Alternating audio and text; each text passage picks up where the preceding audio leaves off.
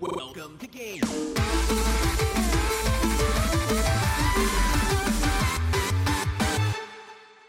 Hey guys, and welcome to GT Live. Ooh, T. Only- Did someone say T? Only this time, the T isn't just a letter that stands for theory.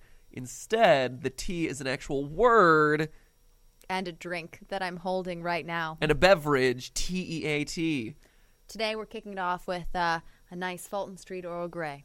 Ooh, Keeping yes, it I- simple. sorry, I, I should have asked. What What are you drinking today, Stephanie? So, uh, I- like I said, keeping it simple, a nice Earl Grey, which is a black tea with bergamot and orange. so you might notice, and you don't ask me what I'm drinking. I'm drinking. What are you drinking? unnamed carbonated beverage X. I can't imagine what it could be. What could it be? I don't know. So this is a bit of a different format. Mm, I'm liking Sorry. it so far, though. I was just enjoying my unnamed carbonated beverage X. so uh, you might notice that things are a little bit different around here today. A little bit more laid back. You've microphone got your that's sultry, a little bit. like radio voice on. I don't know what's going on over there. So so do you, Steph. You're you're super sultry with your radio voice. Oh hey, no, Jason, just, what's Jason doing? I'm just sick. I've got a lot of phlegm. Hi, Jason. Hey Jason. Oh, That's his hand. nice This hand. Is Jason's hand. good job. Hi, Jason. So you've already been turning Oh, okay. Aw. Aw. There's no such thing as turning me to me too much, Stephanie. You can turn to me whenever you're in need. I'm, Thanks, I'm here for you. And we're here for you. We are. So, uh, the- Welcome to Tuesday. Yeah, welcome to Tuesday and GT Live, which is a little bit of an experiment that we're doing here. So you'll notice that the microphones are plastered smack dab in front of our face, Right in our mouth. which can only mean one thing.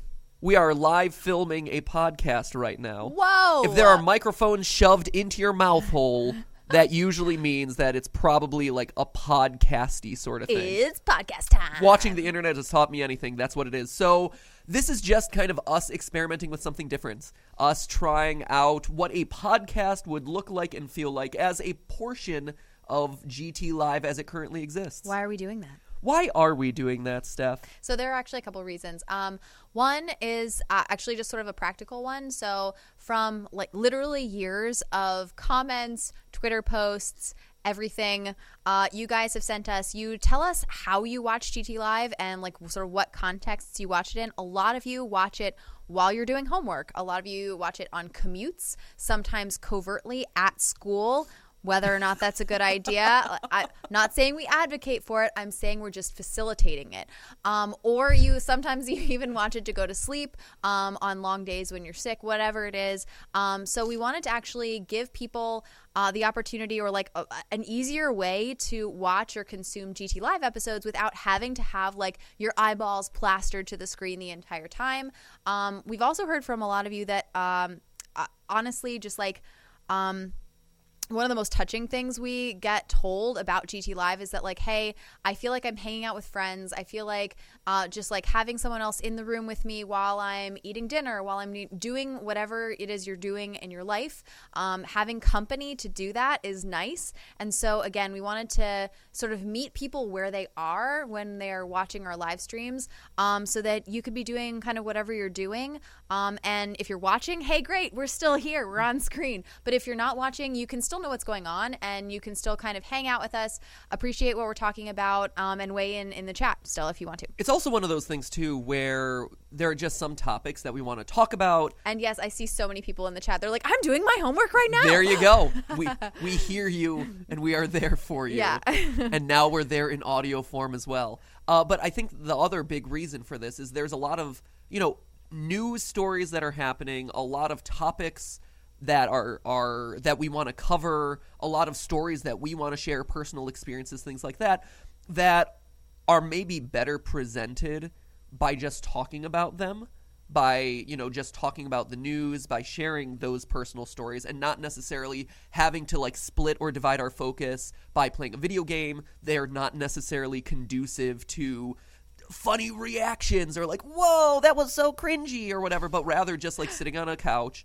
talking to each other talking to you guys in the chat and on twitter and really just kind of diving into the meat of what's going on hence the name GT, GT live. We are literally Oh. spilling the tea. Like that's that's also a very popular term right now. Right. Uh, and Stephanie, you know, has I always may been a have a bit lover. of a propensity for tea, so it worked out really well. The other one we were honestly debating, we're still debating a little bit, is actually calling it T series. T series. T E A series. You get It's- it? it's totally you gonna happen. it? I it's think we're gonna totally happen. gonna I think it. we're gonna go there. But you'll notice I'm I'm just excited. I don't know if you saw at the very beginning of the live stream, but we have a new logo yes, just just for these. And this Yeah. one, Oh, look there it is. There it is. Oh, look it there. is. It's on screen, but again, you don't have to be watching. You could just be listening. it's a it's a it's a green teacup in the middle of our usual logo. Yeah. Instead of Um, the trophy, it's great. So it's a lot of fun. Uh, you guys let us know what you think. Uh, so far, actually, already, you guys are like really positive about this. So thank you so much. thanks, guys. Tell us what you think throughout. We're gonna we're gonna talk about a lot of stuff. I think it's gonna be a lot of fun. Uh, Helena uh, Ashbaugh, Ashbaugh says, "I love this idea so much. I'm doing homework." Cassie Thompson says, "This is a wonderful idea." Um, I'm seeing a lot of this. Like, love this. Um, yes, I love this. So hyped for this. This is a great idea. Okay, Good. awesome. This is Great. awesome to hear. And and you know, we're nervous. Bear with us. We're learning a lot here. We're not sure how much we should be eating the microphone at any given point in time. Yeah. But uh, you know, we're gonna do our best and this is a learning opportunity for all of us. We're also in the process of, of coming up with a new intro. It wasn't ready for today. Yeah. The But- logo but is we're ready, but we're it. working on it. So we'll, we'll see. It's it's a fun experiment.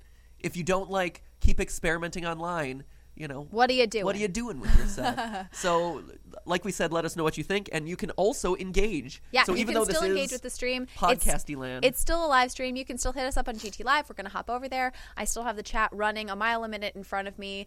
Um, so awesome. hashtag GT Hashtag Live. GT Live over on Twitter. Or over in the Um, chat. Yep. Let's do it. So that being said, uh, what should we talk about when it comes to spilling the tea, other than you know some of the news that's happening in and around all the industries that we care about, the people that we know, and uh, you know so that includes everything from like other YouTubers, gaming, uh, just things that affect the internet as a whole. Yeah. there's a lot of stuff going on every single week. A lot of it's just for funsies. Some of it's a little bit more serious, but it's all going to be like it's all going to be like a fun discussion. I think it'll be all stuff that all of us here find relatable. Yeah. So the first thing to kind of kick things off is is more of a personal story for us, which is that a lot of the channels who were once owned by Defy uh, are starting to get picked up. Oh yeah. Okay. Oh, we're we're starting in with Defy. Okay, so yeah, I think we should preface it by saying this is probably not like the day that we're going to talk about like our own part of the Defy media scandal or anything like that. Like we have videos that are going up on Game Theory and are talking more about like MCN stuff. Um, but to what you just said, uh, we knew a lot of people at Defy. Like we uh, we had a ton of friends there. We knew the entire Smosh crew, the entire Smosh Games crew, a lot of the clever folks. Matthew used to work at Defy, um, so like we knew a ton of people there. And as angry as we are at like Defy and how all that went down, the people who worked there like had nothing to do with that, and a lot of them were really cool content creators who now like need to find other homes to do what they do. And there's and it's worth noting, and, and the reason we're starting off with this one is obviously it's been a big issue for us on the Game Theorist channel, and we've been doing a lot of videos and a lot of work behind the scenes on this whole legal case that's going on. Uh, but we haven't actually gotten a chance to really sit down and talk about the nuances of the whole thing, and there's a lot of misinformation out about what's going on, uh, and specifically where we fit in versus how channels like Smosh fit in, right? Yeah. So the difference between the game theorists and some of the other channels that were affected, like Pencilmation Studios, We're like, like. Ryland, things like that. We're Um, nerdier. well, one, we are most certainly nerdier than Smosh, uh, and clever. That is accurate. Not as cool. But but the other thing is we didn't sell our channel or our content Yeah. to Defy, right? So early on in Smosh's life, they were bought by a larger company. Yeah. Uh, they they sold the IP and all of their content to what eventually became Defy Media. Same thing with Clever. Clever existed as a network of channels, all oriented towards female gossip and news and entertainment. Defy just created that one, right? They didn't. Uh, there was No, they were purchased too. Oh, really? Mhm, Clever Oh. was purchased as well. Um, I thought that they were one that like someone in Defy like thought up the Clever channel and then just started doing it. No, do you know who the founder of the Clever channel was? I mean, they were more corporate in nature, but that company also got eaten up by Defy. Oh, it was okay. Defy for a period of time bought a bunch of other companies and kind of Yeah. like kind of like Pac-Man eating up a bunch of beads. because they bought Escapist and all that stuff. So that was like that Clever was like that too. was was another one of those, yeah. Oh, And okay. uh, another good example is the Warp Zone. Yeah. I don't know if you guys are familiar. I've done a couple of acapella videos over so there. So good. Those are so But good. Uh, they're another like gaming slash nerd scripted comedy and musical parody channel. If you haven't checked them out, they're fantastic. They're a team of great guys. They're wonderful. But again, early on in their channel's life, they also sold to Defy, right? So we have always we were always kind of separate from them. Yeah. Whereas a lot of these other channels that you know are being talked about in this, they were actually properties of Defy. Yeah. And in the aftermath, they literally like lost their jobs and the channels go blank. They go defunct, right? Except for Smosh. So Smosh has been Smosh has been filming and and uploading, and they still have like hundred million views a month, which is sort of incredible. Just- it's like it's like I'm so actually that, mind actually. blowing. It's great. Um, it, no, and and we're like I'm really happy for them because one of the yeah Smosh because one of the things that we were uh, wondering like like what happens to a massive channel if it just goes blank or goes dark for like a long time like what happens um, but it's so they've been filming they've been putting up stuff which is smart for a couple of reasons. So the first is obviously that just like it shows that they care about their channel it shows that they care about their fans and all that stuff. But behind the scenes defy is trying to sell off smosh right? They've got this channel and they're like hey maybe we could pay off more of our debts if we sold off this channel. Smosh clever warp zone they're all in the same boat. Defy is trying to sell them to someone so that they can get cash to like Pay ba- us back. like to pay uh, out to pay back people Quite right honestly, pay, pay back Ally Bank again. Like this whole idea of like Defy has a pot of money that they have to use to pay back Yeah. people like Ally Bank, people like us, and they have to sell off other- everything from like the channels they own to like the chairs that all of the employees' butts were in to try and get as much money as they can to pay back stuff. So they want Smosh to sell for as high a price as possible, and they're not going to sell for as high a price if there's nothing on the channel, right? If that channel has been dark for like months, then who know like then who's going to pay for it, right? Which and and this is good news all around, right? Because if these channels do end up getting sold, that means all those creators suddenly are back in jobs, like actually paying jobs. Yeah. Hopefully, Yeah. you know, I'm, there might be some restructuring or whatever, but hopefully everyone's still hired back to work on the channels. It hopefully means that Defy gets more money to pay back more of the people that they owe that money to. Yeah. So overall, it becomes a more positive thing. Uh, and news came out earlier this week that Hearst, the Hearst company, Which um, is like a massive, massive, massive company. publisher Yeah. uh, of like magazines and newspapers. Uh, if you've ever watched Newsies, the villain. Actually, the villain of Newsies is William Randolph Hearst, I Hearst, believe, right? yeah. Uh, you know, this guy who's taken advantage of the newsboys. Yeah, he like so. I mean, Hearst doesn't really have that. The Hearst company doesn't really have that reputation anymore. Like now, they own a lot of really legitimate news sources. But I Like, always, uh, like Cosmo. yeah, they own Cosmo, which I think is the one who bought actually bought Clever, um, which makes sense because it's like a style, like it's like a style channel. That's clever. um, there, so Cosmo is all about like you know fashion and style and being cool, and so is Clever, and so that makes a lot of sense that those two would like kind of sync up. Yeah, Cosmo attracts like an older audience. Yes, that is the That's- logo for Cosmopolitan. Wow, Thank you, Chris, Chris. you've got 'em all back You've there. nailed all the logos to flash along the bottom of the screen. Yeah. not not images to actually like reflect what we're talking about. Just the logos. Just the logos. It's just the words. Um, but uh, no, Cosmo attracts like older women. You know, to find out what their ideal mate is or whatever the, There's the a lot of there sex quizzes are. in Cosmo, is what Matthew's trying to say. That's what I was going for, but I didn't know if I was allowed there's to say a it. lot of sex quizzes. Let's just let's just face it. It's I I don't know why we wouldn't be able to talk about that. They are literally in at like in in the checkout line of every Stephanie, grocery store. brand safe. Uh, but they are in the checkout line of every grocery store, And and grocery it's stores like are allowed to not be brand safe. eighty-seven ways to please your partner, and then they're like, "Geez, man, Did you Know, I'm just trying to buy some broccoli here." Did you know for a period of time, stores were required to have blockers to cover up those side titles? Yeah. I don't know. th- I don't know when that legislation kind of got removed, but there was a period of time where all stores that were carrying like Cosmo mags or any of those kind of like scandalous like sex quids because they are dirty. magazines, they would actually have to cover up the side. You would only be able to see the image in the middle, and they would have to cover up the sides. Yeah. At some point, that got revoked because now you can see them again. But it, it's an interesting little uh, little tidbit there. But. They're uh, juicy. so- Those Cosmo magazines. so clever getting bought by Hearst experience. makes total sense because now all of a sudden they have an outlet to speak to younger audiences, Yeah. younger uh, like tween age audiences, which I think is smart. Uh, and it's I think more interestingly, Smosh is currently being considered to be bought by Good Mythical Morning, which we're allowed to talk about because it's in a Tubefilter article. Hey, that's good. Don't worry, I checked about that. I that was in like, advance. "What are you saying? what are you saying?" Nope. I, the look I just gave The Matthew was like, "I, I, what, I, one of us is gonna die on this couch." That is, that Um, is correct. That that would have been Oh, a, a thank really God! It actually came out in the news. Okay, so so yeah, and there's there have been rumors about it for like a, a few weeks now, but um, how exciting that we can talk about that. That's yeah, neat. we are allowed to talk about that. That is now public knowledge. Uh, we As of we're kind today, this morning. Chris, when did that article come out?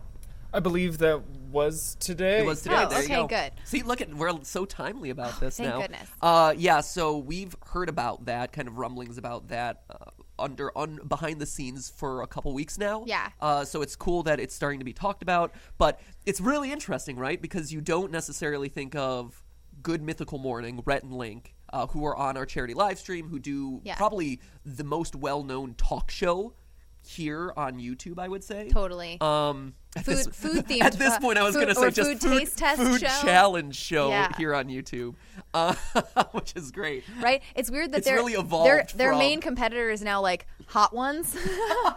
It's true, actually. um, but but yeah, so you don't think of those as necessarily going to. I, I when I first first heard that, I was like, huh, that's a weird one. But uh, honestly, I was like, I don't know if that makes a lot of sense. But if you think about it, actually. So Good Mythical Morning, I don't know how many people know this, but Good Mythical Morning is like so so much more than Rhett and Link, and I know that they have Good Mythical More, and you see a lot of their team behind the scenes, but they have about forty people working uh, in that office. We've we've been to their office. Huge number of people. It's massive. They're massive. They, we have like a live streaming like Nook. They have like a live streaming theater. It's crazy the kind of like setup they They- have, they- and it's their offices beautiful. literally do have a theater. Yeah. that that's not an exaggeration. They will watch things on a theatrical screen. Yeah.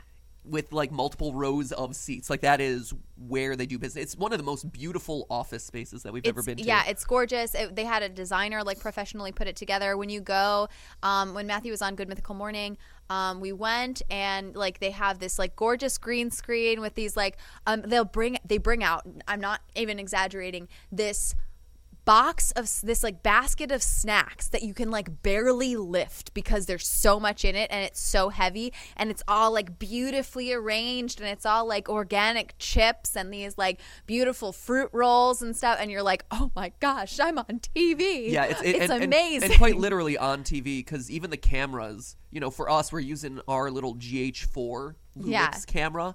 Uh, when we film stuff for social media, it's literally with just our phones. Google Pixel 3, they're great. Hey. Uh, but when it comes to like Hashtag what not spawn this time. not spawn this time. But uh, when it does come to Good Mythical Morning and how they film all of their videos, it's literally like true, real TV cameras, cinematic Full- yeah, and they, they even have like uh, their what is it the, the arm the rig that's like um the the jib. the jib. They have got they've got a full jib? jib, You to cut like jib, zoom Steph. in. Oh, I like the cut of your jib. yeah, that's that's what I was going for. Thank you. Um, so they've got they've got all sorts of stuff in there. They're amazing. So so if you think about the setup they've got of any like YouTube channel, YouTube studio, they've actually got like the chops and and like the structure to take in. A, a, like a company like Smosh or and like a group like Smosh. Well, and also Rhett and Link have like before they were doing good. uh, Like obviously everyone knows Good Mythical Morning. That's really the thing that caused them to kind of really blow up. But even before that, when they were just Rhett and Link before Good Mythical Morning, they specialized in doing comedic sketches, parody sketches. Like if anyone understands kind of what Smosh is doing and kind of short form comedy on YouTube, they're a good place to do it.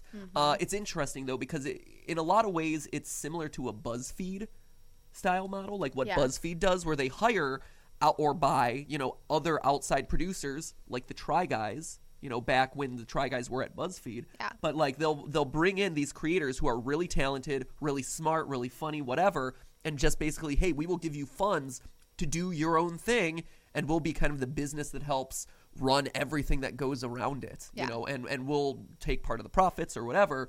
And that's what the Try Guys did at BuzzFeed. That's what uh, you know. It seems like Good Mythical Mornings really trying to do now by you know potentially bringing Smosh into the fold. Yeah. So it's it's on one hand, it's it's really weird to think about channels eating other channels and all Mm-hmm. kind of like working together in this internal system. But at the same time, if I were to see Smosh go anywhere, it's good to see it go to another YouTuber's. Yeah, who's gonna understand who what to understands what, they're do, doing and who understands the type of content that they make. So yeah, and along those lines, I gotta ask you. Ooh, so oh man, how do you are you we spilling the tea?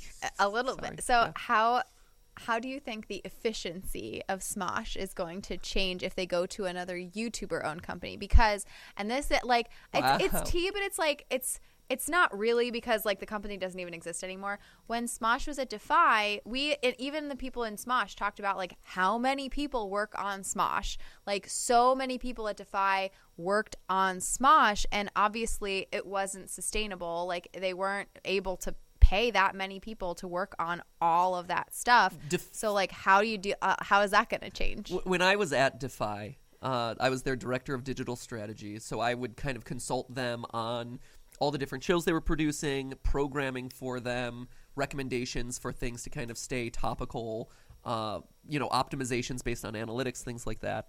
And one of the things that I kept trying to beat over everyone's head while I was there was that all they were spending way too much on every production, and Yeah. Smosh was one of them. The Smosh videos were so tremendously costly, at least during the time that I was working there, had so many people. I'm like, there's no way that you guys are building a sustainable business model here because everything costs way too much to make. I don't care if that video gets 10 million views and is like the most profitable video on YouTube. Like, you're spending way too much on this to earn it back um, without just massive brand deals.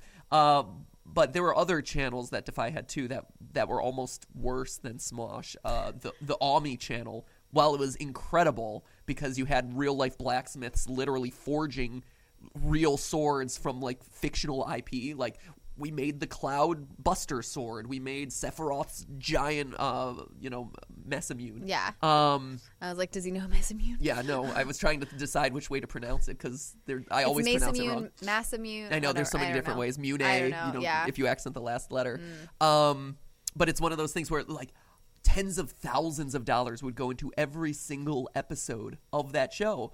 I'm like, where are you earning your money back, guys? Because as a You're YouTuber never gonna get who sees these numbers and sees how much these are these videos are earning, I hope you have other other strategies Yeah. here. So uh, I do think that under mythical. Mythical Entertainment, I believe, is yeah, their official Mythical company Entertainment name is the official name. um, I could see them really kind of like dialing it back or paring down Yeah. what they're doing to make it more sustainable and hopefully still without losing a lot of the quality that they have, but rather like conserving and merging production resources Yeah. rather than it being all over the place. Yep, totally agree.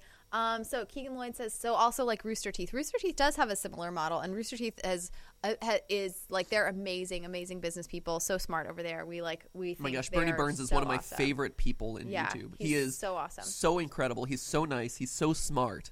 This and that is that is real tea. Like I've met Burnie on multiple occasions. We've talked for a while. We spent Yeah. a, a good number of uh, a, a good number of lunches together. He's incredible. He's so so smart. The way he runs that business and his team, it's so commendable. Yep. Plus, he was on The Amazing Race, which makes him even cooler. I know the Amazing Race was awesome. Okay, what maybe maybe for another day. Um, let's see. So um, uh, I'll read off a couple of things, and then I think we should Yeah. switch to a new no, I think I think we should. Um, Caitlin Julian says, "Spill that tea, Steph." Oh, we are spilling it, but I'm also I'm also drinking it. There's some that I'm not spilling that I'm, gonna that I'm drink some drinking. Stephanie's tea actually. Um, and uh, Gabriel Whitmore says, I don't watch live and I won't get noticed, but I always like watching live. This is the first time, um, and I'm making my own theories. Thanks for inspiring me. That's awesome.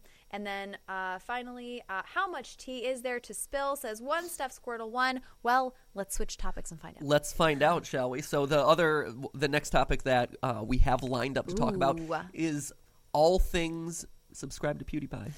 Ooh, this is exciting. controversial, a controversial figure. I know this is this is an exciting topic. Um, so I I mean, I know. So we're gonna talk about like this whole Roblox thing with PewDiePie. Um, but I I think it's worth mentioning like so. I, we talked to people about PewDiePie. Yes, we have a picture of him, just in, In case, case you, didn't. In case you didn't recognize him, he's. This is probably the closest he'll ever be to guesting on GT Live. So, um, Wait, so- is that what he looks like? Oh my gosh! wow. I thought he That's was just a fist.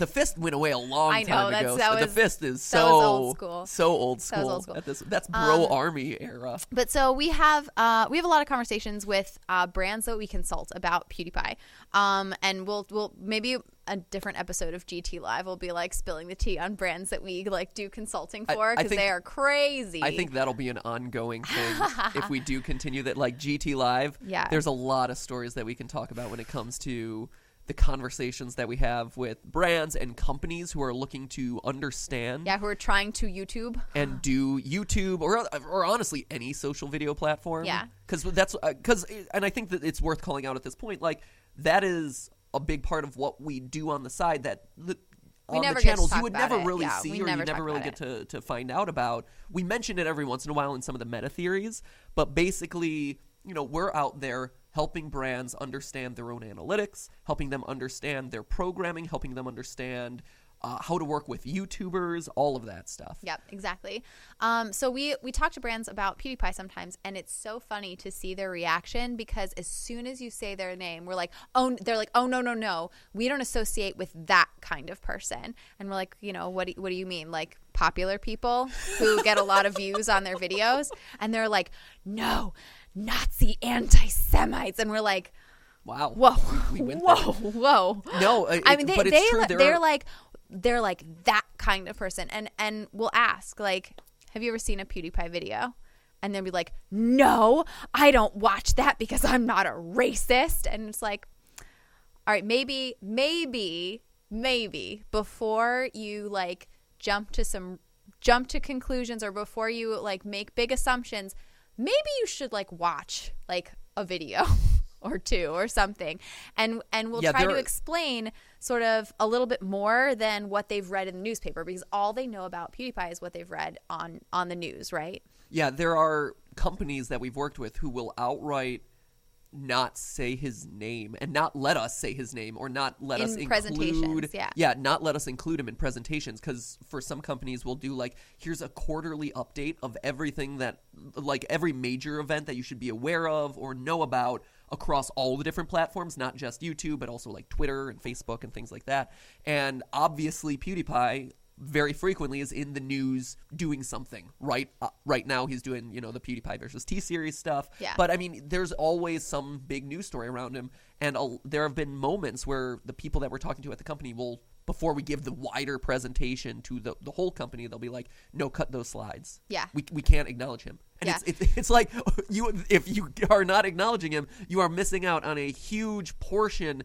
of the internet. You might not have to agree with what he is or who he, you know, Yeah. what he does or who he is or whatever. Here's the thing: he's said some really awful stuff online, and it's not not here to judge whether it was meant as a joke or whether it was not, and whether he just has continually said some just like really dumb stuff sometimes.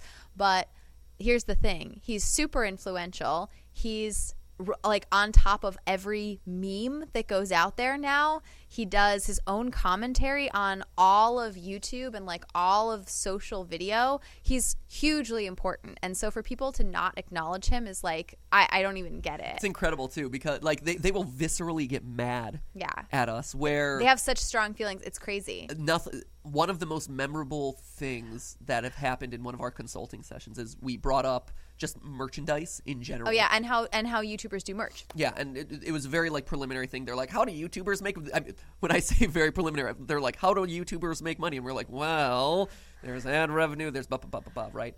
And one of them we brought up was merchandise, and we're like, for instance, PewDiePie when he first launched his backpack the the numbers that we got, like in in the early days of his backpack, was like somewhere around ten million dollars in backpack sales to all his fans who wanted a PewDiePie Bro Fist backpack. Wait, how much? Wasn't it ten million? Three. Something like that? It was like oh, was three. it three? Yeah, it was Okay. three. It wasn't ten. That was, Like, was right? like, I'm, I'm like that. That's huge. I'm like that feels like it was too big. But yeah, was, we thought it was like I, we had somewhere in heard the we had heard or read that it was like a couple million, you know, a Yeah. couple million dollars, and that was in like a month. It was in some like really short amount of time, right? Yeah, right? it was it was an incredible number, and literally the the the conference room that we were in erupted. They were so angry. They were Erupted. like, "That's not fair. How yeah. could he?" This is one of this is and like, mind you, this is one of the biggest companies In the world. In the world, like one of the biggest entertainment companies in the world, outright being like, "That's not fair." and we're like, "What do you mean fair?" They they bought backpacks. Yeah, right. Like It's not fair or not pa- or not fair. That's what people did. They're like, why? And we're like, because they like him. Like they like the backpack. It They- was they a, needed- it was a blue backpack. It was a nice back. I guess it was a nice backpack. I didn't I didn't see it. I don't know. They needed something for their books. That's usually what a backpack does and why people buy it. Uh, yeah. It- they were like incensed about this, and this was a couple years ago, and, and it's only ago. sort of gotten like I think I think the more people hear about him without out actually watching anything he does, the more this sort of like idea gets around that he's like untouchable. We can't associate with anything that you know even remotely comes near him, um, which is you know I think they're they're like missing the forest for the trees kind of thing. Like they are refusing to acknowledge that the internet is um, you know has a lot fewer rules than um, than like traditional media companies had, and you can screw up on the internet, um, and you can even screw up pretty big. But like the internet does respond when people say they're sorry, um, and does recognize when people try to improve. And for Felix's part, like he's cut, uh, like he's cut eh, some cursing at least from his videos. He makes I, I, I don't know I, I don't know how to pass like there's no judgment i'm trying to pass on this. It's just like he makes fewer racial mistakes and like misogynistic mistakes. I, again i'm not i'm not trying to like pass judgment one way or the other he- but he's again hugely influential. His audience really stands behind him and the pewdiepie versus t series stuff has really just shown how true that is. And so if you're not paying attention to him or if you're trying to like block anything associated with him you're missing like this whole t series versus pewdiepie thing and how like pewdiepie is this like representative for all of the internet culture. Yeah, and, and we'll come back to that in a minute, I think. But first, all of this kind of relates back to the, the big news of, I guess, last week, really, where PewDiePie got banned from Roblox, and his audience basically did experiments to figure out, like, why was he banned in particular when throughout the live stream, throughout his time on the service, uh, throughout his time on the game, there was nothing really that broke community guidelines. And by doing a bunch of A/B tests, apparently, the the big differentiator and the the reason why was because of offensive language, and the offensive language was the word PewDiePie. Yeah. that that He- it was it's literally on their like blacklist his name, which yeah, again, like jumping to conclusions. That's that's a pretty big conclusion to jump to. I it seems yeah. pretty unfair. Even if you don't agree with him, like even if you think he's a racist, even if what whatever, like banning banning him and banning um you know Anything any that uses his anything that uses name. his name is just I, I, it's like What you it's pull- really unfortunate and sad. What you pull up here, Chris? just So this is an example of someone receiving a warning from Roblox for using high PewDiePie while playing Roblox. Yeah. Wow. Yeah, it's it's it's pretty extreme. Um and it's, here it's and it's just super sad. and, well, and here's the thing. Like I can understand Roblox's decision if they were concerned about spam. Cuz right now subscribe to PewDiePie is being spammed in a lot of different places. Yeah.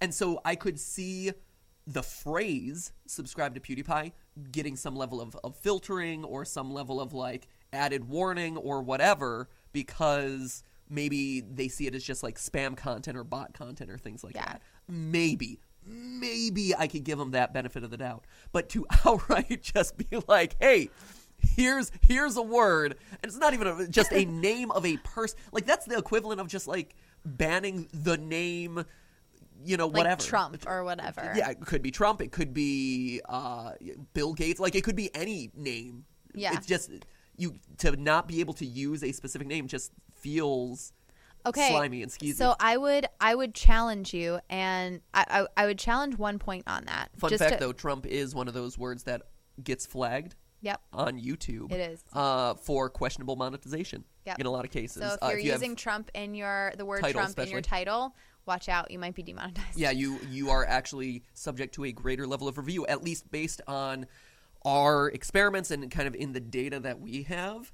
Um, when we have used Trump in a video title, or when we've seen Trump used in a video title, more often than not, those video videos tend to get yellow monetization buttons. Just saying. So again, PewDiePie and Trump, same equivalent. So I would challenge you. Uh, I, Ooh, I have a challenge. I have a dev like to play devil's advocate on this. I agree, but I would say that in our um in our own community guidelines for this channel, at least better be set to this.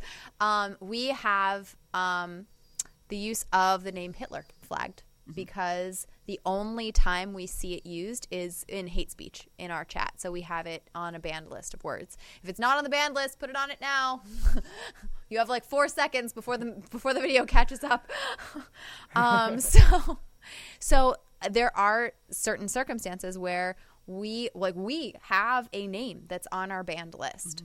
Um, I would say that that it's unlikely that someone would use that name without it being offensive or hate speech driven.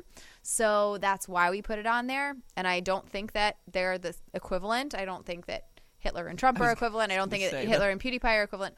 But we do have a name on there.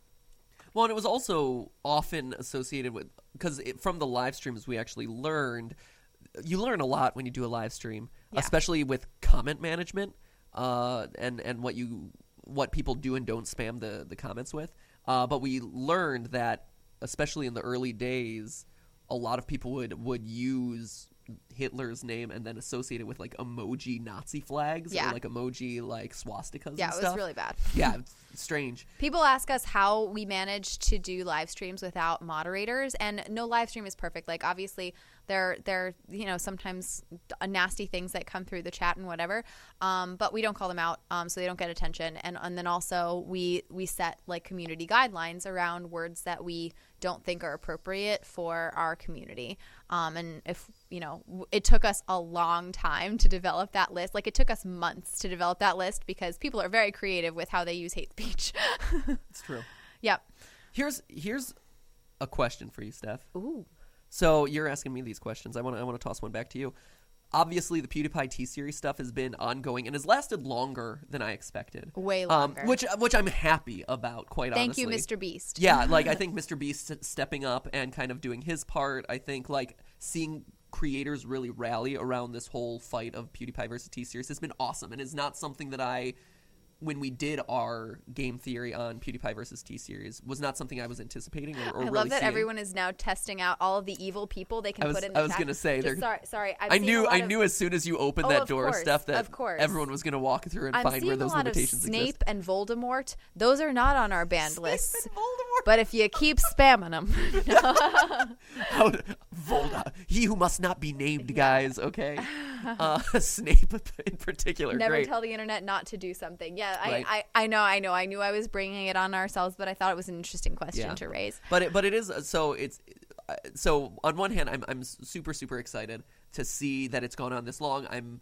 I think it's really awesome and very powerful to see so many people rally behind this idea of a native YouTube creator needs to stay at the top of this list. Yeah. Uh, just from a symbolic standpoint. Yeah, and it's like, eh, it doesn't even matter if like I'm not that big a fan of PewDiePie or whatever. I'm a fan of the internet and Yeah. internet creators Which- and independent internet creators. Which obviously, I think you know, I'm in that camp of like, Yeah. yeah, like internet creators first. Like this was our platform, and you know, let's we try and keep it. And yeah. yeah, let's you know, let's let's try and keep it the same. because in the in Not the the, video, same, but keep it you know, creator first, or at least like creator predominant. Yeah, and even in the video that uh, that we did on T Series versus PewDiePie and, and talking about that and talking about where T Series comes from and stuff, the end of that video that we wrote was like kind of a bittersweet or like sad moment where we were like, this is this is a, a native YouTube creator being overtaken by a media company and it's not going to go back, Yeah, right? it's not gonna the change. the reverse is not going to happen. I mean, PewDiePie and and T Series are going to fluctuate for a while, so they may Yeah. go back and forth a little bit, but overall, with a media company at the top, media companies are going to stay at the top. Yeah, like, there's that's that's there's no of it. winning that Yeah, battle that battle is not that battle's over. And I think a lot of people recognize, at least a lot of people on YouTube recognize that, which is why they're fighting so hard. And whether they agree with PewDiePie or not, like as, a content creator or whatever, you see them coming out in support of the whole initiative.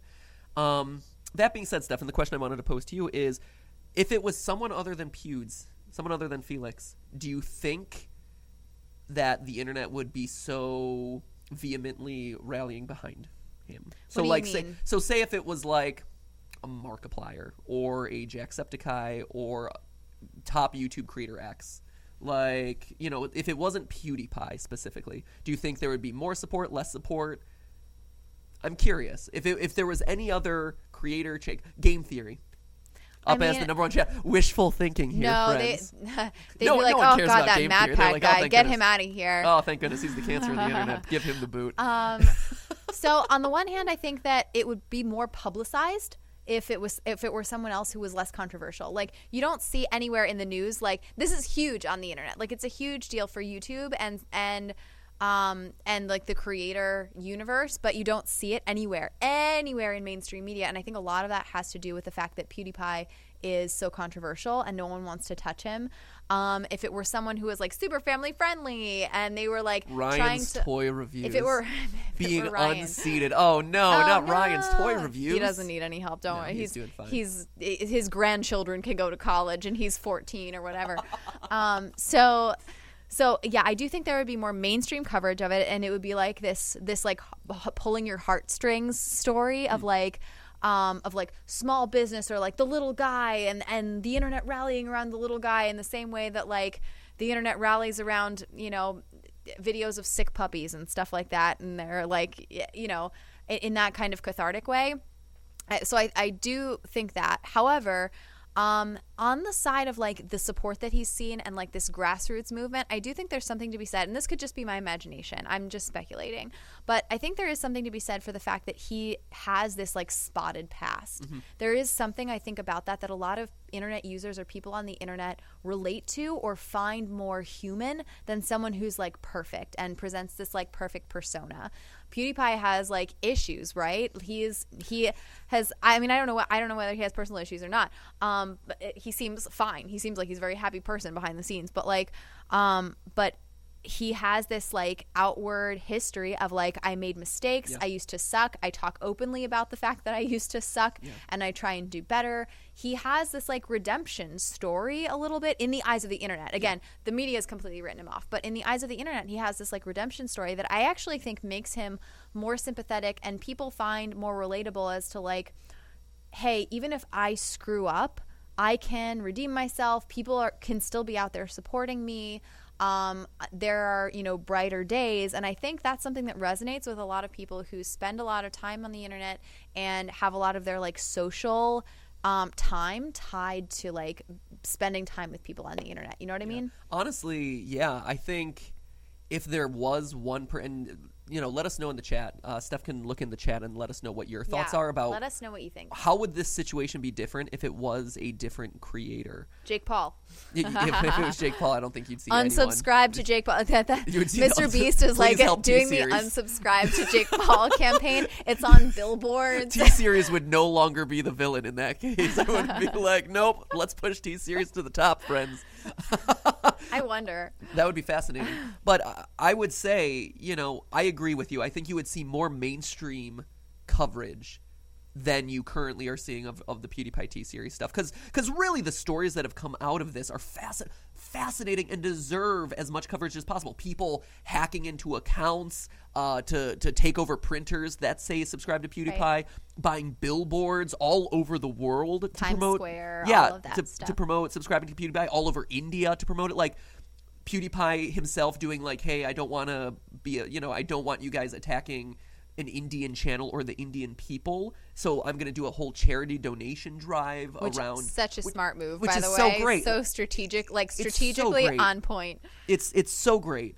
And it's one of those things that, like, of course, no one talks about that stuff, right? All this fascinating stuff, which really should be getting a lot of attention because it just shows the power of the internet and goes back to what we were talking about before, which is there's just whole sections of the world outside of YouTube that refuses to acknowledge his existence, period. Yeah. Because they're like, we've already lost to this guy. I- Like, they would never say that. Right. But I think there's this animosity, this jealousy, this it's not fair that he, this one kid, has been able to like topple all these infrastructures. Yeah. Like we're not going to give it any more attention than it already has. This is stupid. Yeah. It- we're not going to legitimize it with a response. That being said, I do think that while you would see more media coverage, I don't think you would see the vehemence that people currently have. Uh, if Yeah, it or were another, for the last couple yeah, of months. If it, if it were another creator, just because, and, and I think a lot of it has to do with where PewDiePie is in his content right now, Mm-hmm. Where he's no longer a gamer. No, like he'll play games. He hasn't games. been a gamer forever. He'll It's- play and games, It's funny. He's still he's in in YouTube's eyes. He's still listed under the gaming vertical, but he's not. Yeah, he, and he hasn't been for years. Yeah. he's he's not a gamer. He and he's not just like a, a commentary person anymore. Like he's gone through three very distinct phases, and right now he's in kind of this like like you said this redemption arc, this this phase Meme three lord, where yeah. he is uh, a meme lord and like a, a a popular events commentator. He's the voice of the internet. He's yeah, he has. He, it is. It's weird. He is the personification of the internet, which I think is uh, one just fascinating and two just brilliant from a content standpoint. But we, the people who do work with us, and the people that we know, uh, like like the the merch guys that we work with, are much older than us. Um, but they, you know, actively wa- they don't watch everything that PewDiePie does, but they actively watch Pew News. Yeah. You know, meanwhile, the people who are watching his meme review are younger. Yeah. And so you have in his kind of new programming and the way that he kind of does stuff on his channel now, you have this really interesting spread of content You that have something for his old fans. You Yeah. have something for new fans. It's it's actually like really smart if you look at his program. And we try and tell this to people. We're like, look at his.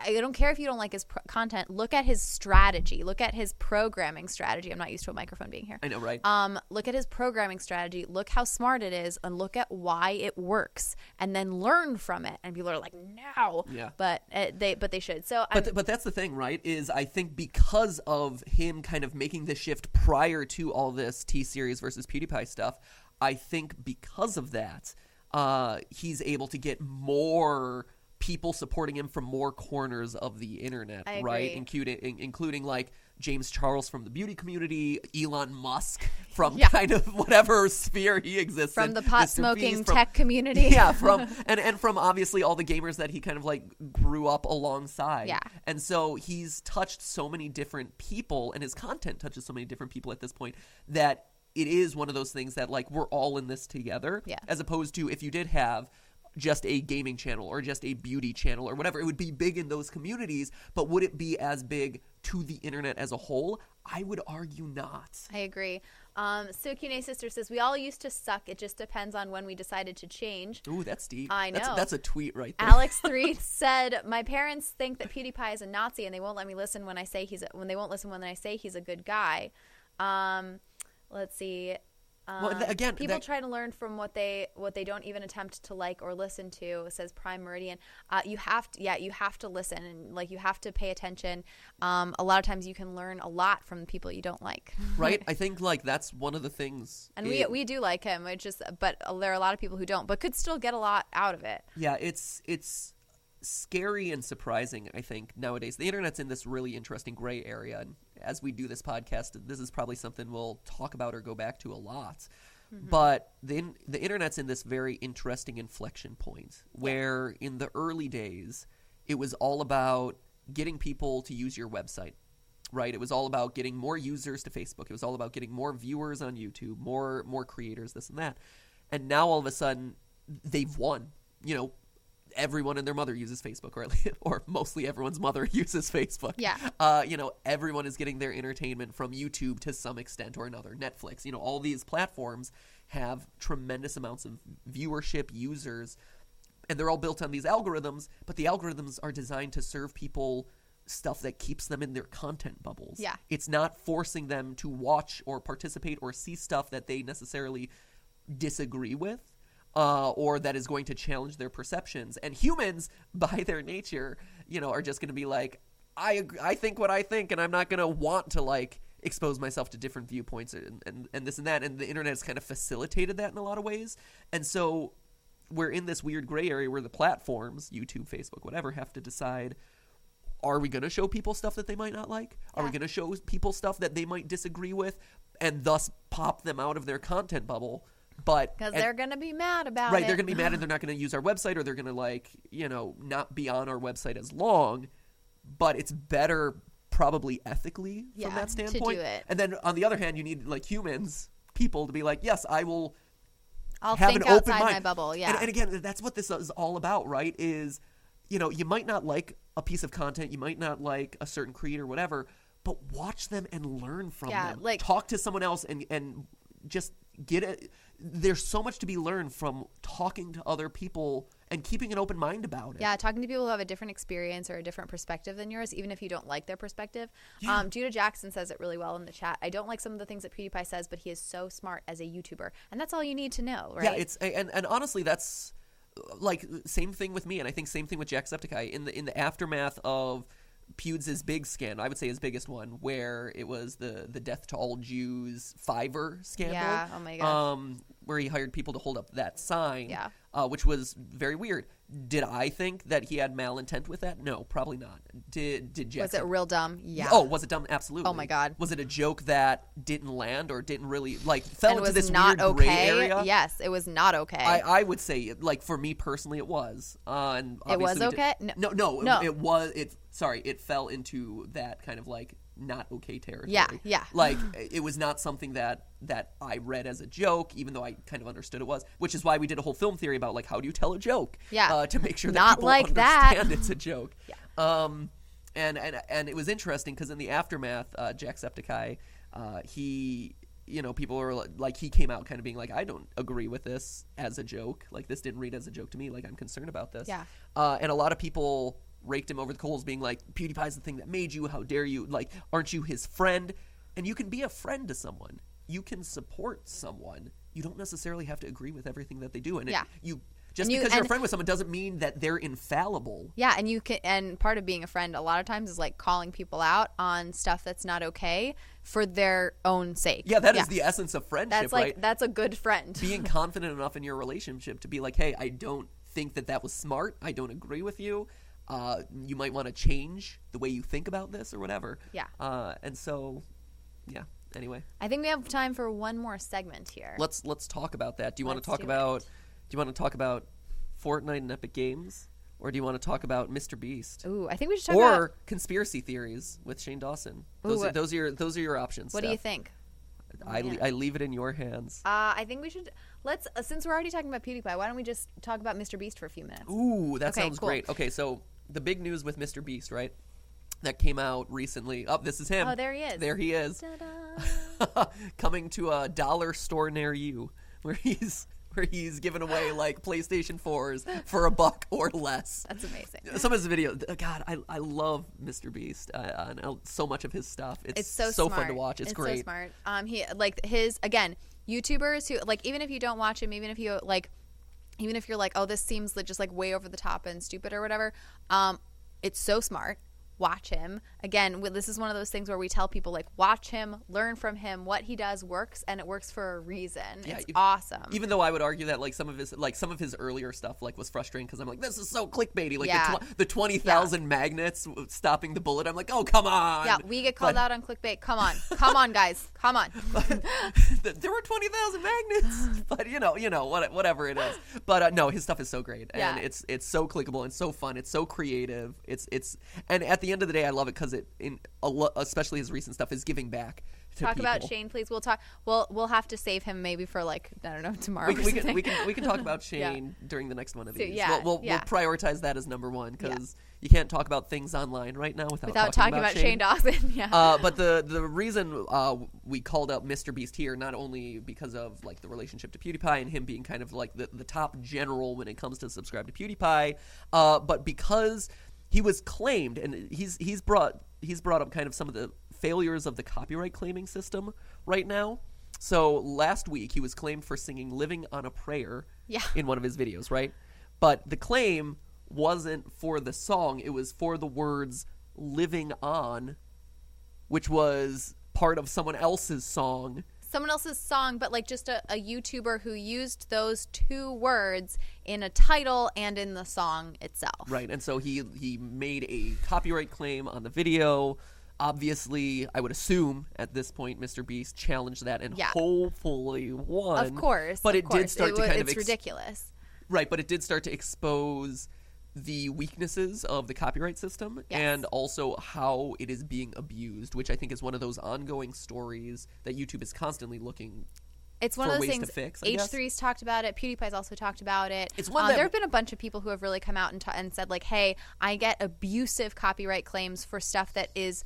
Obviously unfounded and that like that's liter- li- literally just belongs to me and we've had this experience too it sucks Oh my gosh, there- it sucks so If- badly If, you want a good example of how broken the system is, uh, I Ooh, know I have one too. I know. Well, I was going to say. Go I- ahead. I, I know. I think we're thinking of the same one. I don't know Oh, really? Okay, so we've had a couple of ones that are really bad so obviously, uh, like one of the big ones that gets talked about a lot is like PewDiePie singing Despacito 2 or whatever. Um, but for us, this is my favorite one because it shows how broken it is. But we had a film theory where we covered SpongeBob, popular topic. yeah it's, Uh, it's our it's the last film theory that we did on SpongeBob Not true. Second Is to it? last. Second yeah. to last? It, it was the one where we were exposing his parents. oh Uh, oh yeah the Is Spon- lineage of the sponge Yeah, the lineage of SpongeBob. Who are SpongeBob's parents? what are they type really of sponges? sponge What are they of sponge is kitchen he? sponges what that are was, they That was fun. It was That fascinating. Uh, film, filming game theory take me to research some really fascinating places, some scary places sometimes, but Ooh. definitely some fascinating places. subscribe to Jim Sterling. He is on it. Says uh, Tribdiginalis. We are. We are Oh, subscribed to him. good he old is great. Jim, the anyway, Jimquisition. Sorry, I just saw that when I was like, oh, people don't call it Jim very much. I should talk. right, Okay, Jim. go ahead. Anyway, Uh, but Jim's another one guy who I find endlessly fascinating, and he's again super nice in person. Um, episode for another day. Uh, but what I was saying is, so the intro of that episode, this SpongeBob parent episode, is a parody of the SpongeBob opening, right?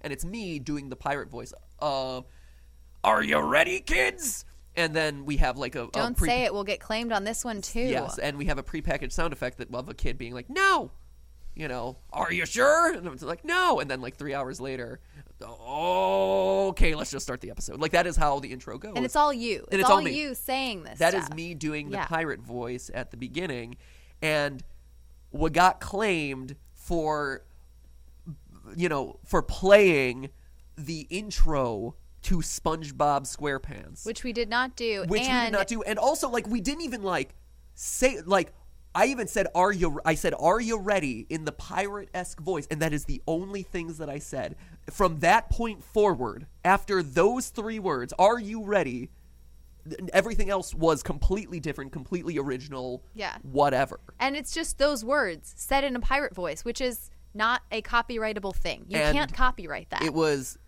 copyright it was it was copyrighted claimed we disputed it and it was reinforced so at this point if we want to earn any money off of that video ever again any money off of that video ever again that was claimed off of me doing are you ready we have to take it to court Yeah. we would have to literally sue the like we would have to basically like here's our address sue us. Like, I mean, we would have it escalates to that level of now it's a legal thing. Yeah, it's out now we, have, we would have to sue them, like act, like sue a media like a media company or a record label, and little like us two people working on the internet are not are not going to sue like Sony Records or like Warner Brothers Records. Like, there's no way that we could possibly do that. So.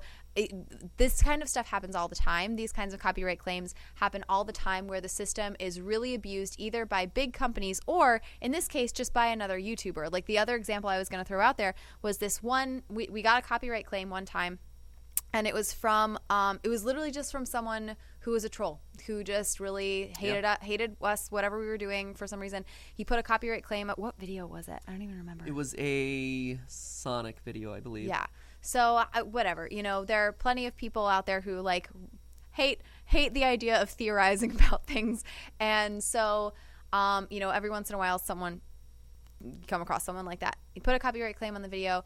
Um, we sent them an email being like, "Hey, did we accidentally use some fan art or did we accidentally do you know use something that you created or whatever because we're very very careful about this stuff people think that we're not but we are peop- extremely that's people a, level a that's lot of like a whole at- other yeah. thing but we are actually we are so We so careful so about what we yeah we We bend over so far backwards So much about it. anyway it's a big deal. For story for another day but this guy so um, so we were like what you know what is it in the video and he was like i'm not going to tell you you're just going to have to figure it out on your own. And we were like what? Like you- can't do that. Le- like, Like, legally he's at, as part of youtube's terms there he's legally responsible to tell us what he owns. He has to identify the property that's his in this video. And he was literally refusing to do that. And then not only did he say that he but he was like trash talking us in this email like really personal just nasty just Oh, like yeah. a really bad like just a really bad person um, and so we actually had to contact you because Yeah, I we think- were I like, think one of we the like, what, opening- what can we do at this point? I think the opening line was something along the lines of, "Oh, you think you're so smart, MatPat? Figure it out why I claimed you." And this, like, uh, it, it was like the Riddler had copyright claimed us. Yeah, like I have set a trap for you, thing. and now you must figure your way out of this Yeah. copyright strike if you hope to earn money off your video anymore. Yeah, and so by the way, if you ever like plan on doing that to a YouTuber, like you you you can't legally let that's illegal to do. Um, you can't do that. Yeah, So the account will get suspended. Like the so, account will be wiped. yeah from YouTube. ultimately like we had to contact youtube and be like hey this guy is ho- literally holding our video hostage and it turns out that he hadn't even claimed our video for anything that he owned Yeah. there was nothing in that video he owned Nothing. He- and he had just decided to put a random claim on it just because he thought it would be like a mean thing to do. And so we had to contact YouTube that it had to go up like, you know, five layers of people within YouTube. And we're really lucky because we actually have a partner manager over there. Like a lot of people don't. And so if this happened to a lot of people, there'd be nowhere for them to go other than to just like fight it out with this troll online. Um, and ultimately, like, it, so because that person um, you know they were they were breaking YouTube's terms of service by harassing us, and so their account got deactivated and stuff. But uh, oh, and then and then after their account got deactivated, they sent us uh like another threatening email being like, "You're gonna get it now" or something. And I, so re- I forgot about that, but no, you're totally right. so now we lock our doors at night. Um, but Yeah. but uh, because like they're He's like, how dare you have gotten crazy my email? people. Like, Yeah, there are get, crazy gotten my account suspended or deleted. Yeah, and it was we were like, it's wasn't our our like- choice. It wasn't our choice. Like they they you know, if you break YouTube's terms of service, they're going to suspend your account. That's not something that we control. We didn't ask for his account to be suspended or deleted, nothing like that. But again, it just goes to the point of like this system can be abused so easily. Mr. Beast is a good example of it, but it happens all the time and it's really just people who are mean and who are trying to hurt other people because they don't like something they're doing or they're jealous or whatever. Well, and it's also one of those things too where there isn't really a requirement to deliver proof if you're claiming something on the other end. That's the problem. like that's the fundamental issue here that I think YouTube continues to kind of ignore and not really address is the fact that you can go out and copyright claim, copyright strike basically whatever you want without any proof that you own things. And and the fascinating thing about it is when you get a copyright strike, you as the creator don't see what was again like here's this kid who f- who flagged our video and we we had to rely on him to tell us why he did it. Yeah. the the strange thing about it is when you're in an MCN uh, and you or in an MCN or if you have a what's called a CMS or a content management system uh, which is where all the data all the videos kind of like filter through and you kind of control the copyright claims for like a big business. And I got to see this because of, of my role at Defy uh, and I've seen it in other companies in the past. But basically you get to see hey this this video seems to be using your content and YouTube will actively say like it's between this second and this second and for us it was like a 70% match. Do you want to cl- is this actually your content and do you want to claim it? Like the system will t- when content ID matches things that's what happens when it's kind of like in a questionable territory.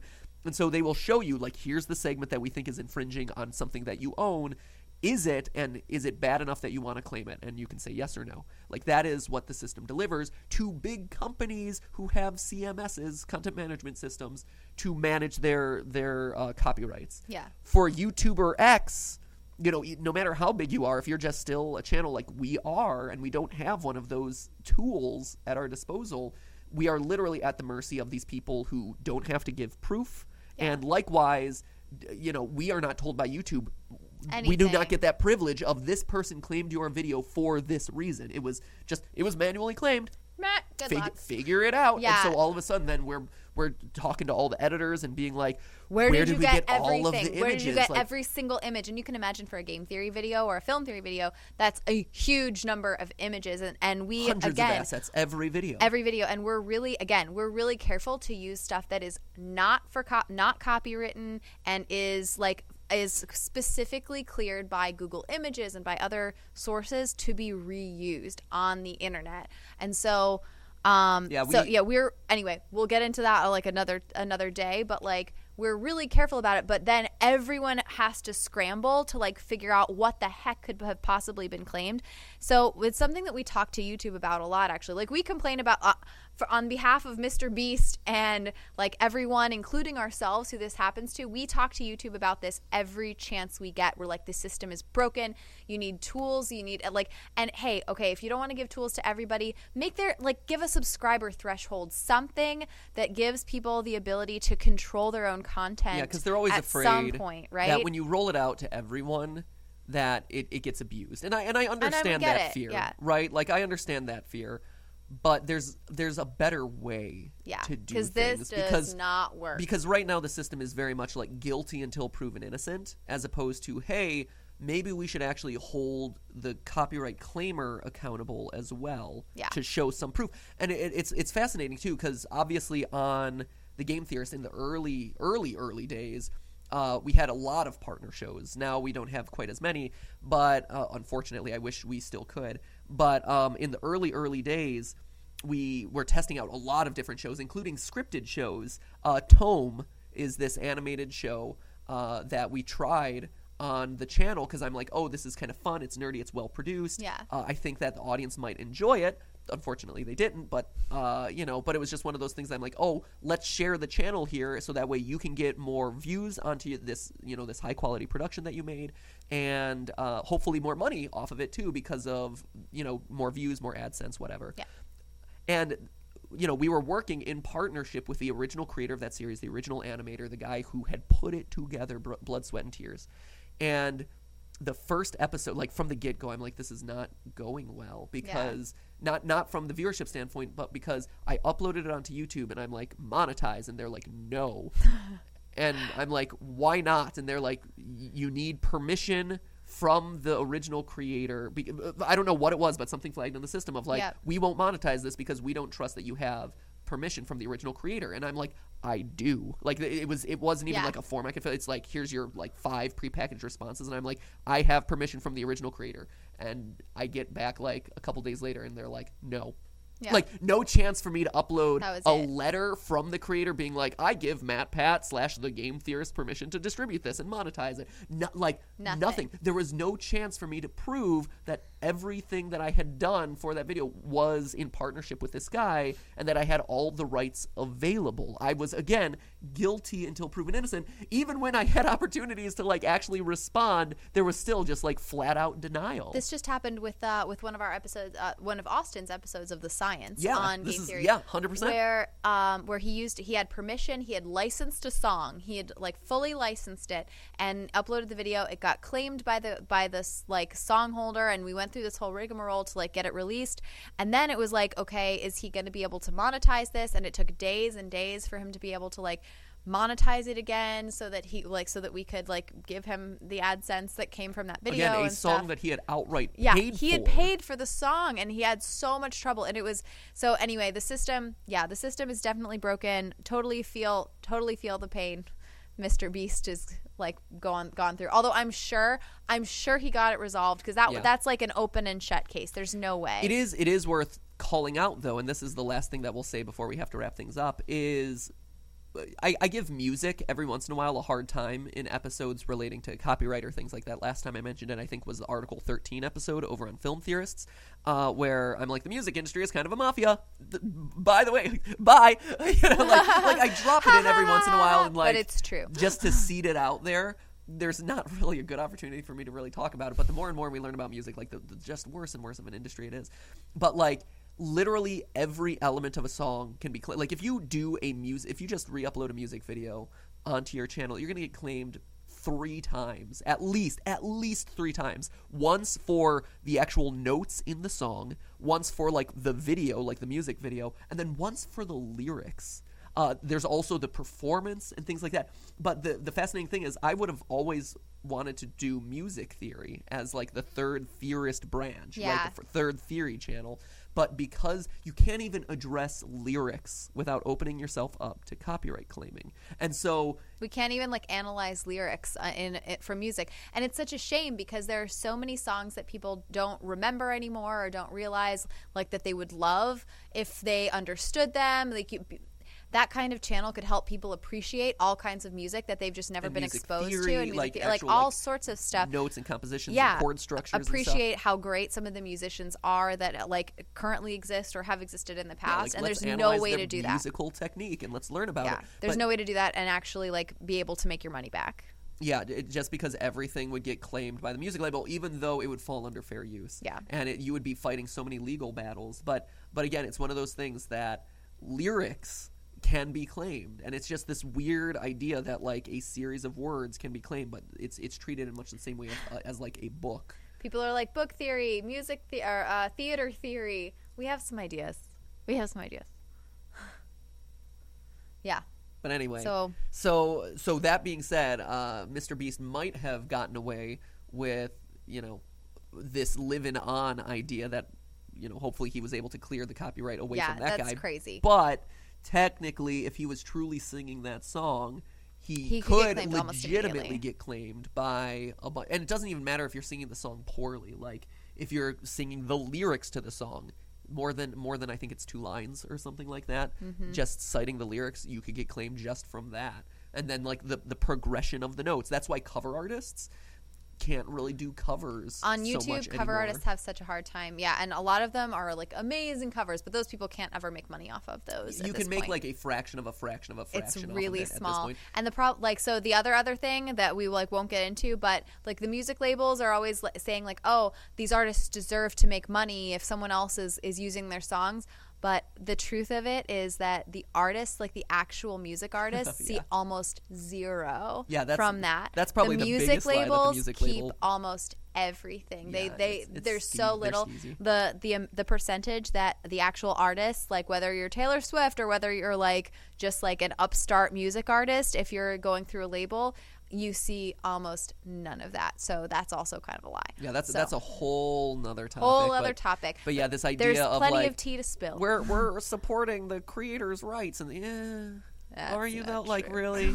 You know, how much of that bottom line is is the actual creator at the end of the day seeing of that, and how Yeah. much are you seeing label? Come on. it's a weird, weird industry, and we've we know people, we've worked with people who come from that world, and will outright like the stories we hear from them are just unbelievable. Yeah. uh, and as it's actually very much changed my own personal opinions of music. Like I am much less likely to listen to like popular music on the radio anymore just because like my perception of it has been so soured. Like everyone, you know, everyone has to listen to music at some point, but I will more than uh, more than not default to listening to just other YouTube videos and stuff as as podcasts, like this one right here, uh, rather than like listening to the radio in a lot of cases, just because I'm like, ah, do I do I really want to support this industry? Uh, in any significant way, and a lot of times it's it's hard for me to get over that mental barrier. Yeah. uh, which is sad because music shouldn't be ruined for people. I know, but that's another story for another day. It Uh, we, I'm sure it'll come up again. And in the meantime, I think there's. I mean, we, we have more stories to talk about for next time. Congratulations, Stephanie. Uh, we We've covered like we- two out of the stories. had- that we, here- here was- we had was- like a whole bunch of pages of like here are all the cool things that had are going on that we can talk about. that we could you know there were how many stories here one two three four five six seven eight nine ten about ten stories here and we covered like three and a half Hey. so maybe in the future we'll move through them faster or maybe not We don't know. Like we said, we're figuring this out alongside you guys. Yeah, this is all an experiment. Um, and you guys have already been giving us feedback in the chat, so thank you for that already. Um, and thank you for like all of your support and watching this through. It seems like a lot of you stuck all the way through from start to finish, which is awesome. Um, next time we have like lots of other stuff to talk about. Next time we do this format again it's really important to us that you give your thoughts on what you thought if you want to see more and then if you have requests for topics if it's like if it's something where you're like yeah definitely do this again and i want you to talk about whatever story it is Yeah, um, we want to talk about the stories that you guys care about. Yep. And the you know the personal histories or whatever, or our thoughts on the things that are going on. So let us know, yeah, what you thought of the format. Did we spend too long on things? Should we move faster, or was this about right? How was the length? Again, we're figuring all of this out. And yeah, when the when we do this next time, which will probably be, I would assume next Tuesday, yeah i guess Like, so tea time tuesday Tea Time Tuesday, Tea Tuesday, Spill the Tea Tuesday. gt tuesday GT Live Tuesday, T Series Tuesday. Um, let us know. Let us know uh, how we can make it better and what you'd like to see and talk about because we are here on the couch to talk about it. So, with that being said, i think that wraps up I our first gt podcast I don't even Wow. really have a good side. I mean, I could do the usual sign we could we could do a little like we could do like a soft asmr clap and a half or something Wow, so that's that's weird. Here's a, here's a clap and a half for everyone at home. one two three and that's that's a good podcasty clap and a half. i know And uh, thank you guys so much for watching, and we will see you tomorrow from from the standpoint of the live stream. We're Yeah. back tomorrow, four o'clock p.m. Pacific time. Same time, same couch. And from the standpoint of this potentially being a podcast well next we'll, Tuesday, hopefully friends. we'll see you hopefully Hope- you liked it Uh, we'll in the meantime, let us say goodbye in the chat. in the chat. Shall we? Yeah. Um, John from Philly Vlogs says GT Time Tuesday. Tea Time Tuesday. Uh, this was amazing, says Emily Ferguson. Thank you, Emily. Diane Bischoff, thank you. This was really great. Love the conversation. Awesome. Awesome. Uh, Lindsay Anjouin, Tuesdays with GT Live. Oh man, Tara 7 says make it longer. Wow.